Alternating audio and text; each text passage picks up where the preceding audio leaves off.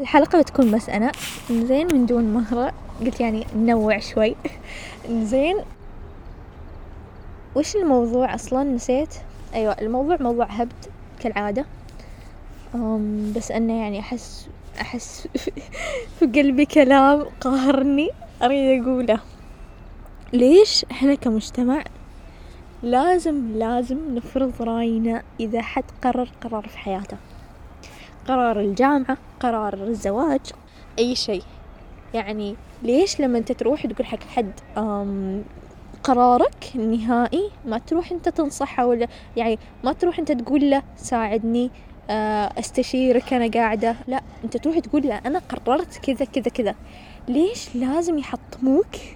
ويحسسوك أنه لا ما الأصل كذا يصير أنت ما صاحي. أعطيكم أمثال يعني. أمثلة سوري. مثلا يا أخي أنا قررت أن هذه الشنطة حلوة وأنا شريت الشنطة وخلاص أنا وايد عيبتني لدرجة أني أنا ياسا فل وناسة فل سعادة خلاص أنا فوق الجميع. إنزين؟ ليش لازم حد يقولك أخي وش هالشنطة؟ إيش دعوة إيش دعوة يا أخي؟ خلني.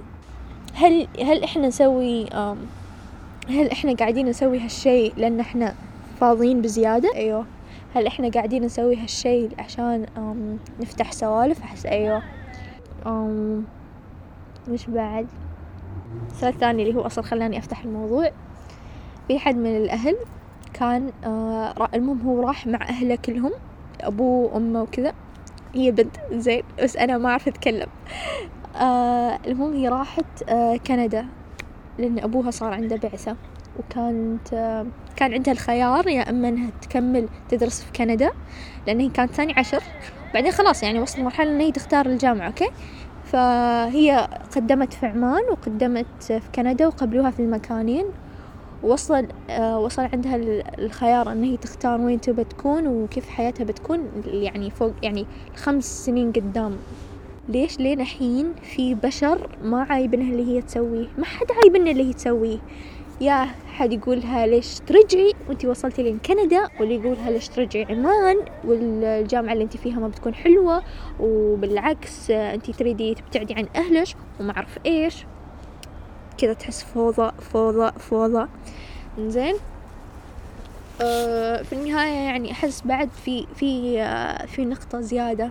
صح إن يعني يا الله بيب العيد بس ما عليه.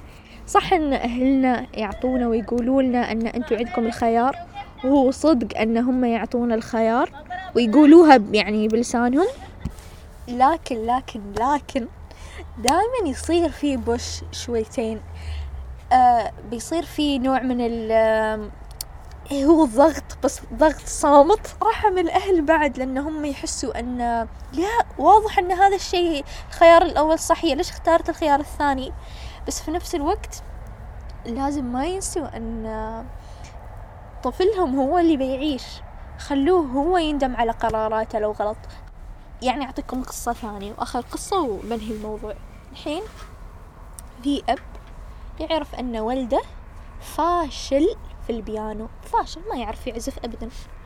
لكن الولد مصر أنه يا أبوي أنا غصبا عليك. زين بدرس بيانو. والأب يقول له يا ولدي توهم الموضوع. أنه يعني لازم تكون شاطر فيه ولازم تتعلم وما أعرف إيش. حلو فكرة أن الأب يقول له okay أنا أعطيك مهلة. مثلا أعطيك آه ثلاث شهور.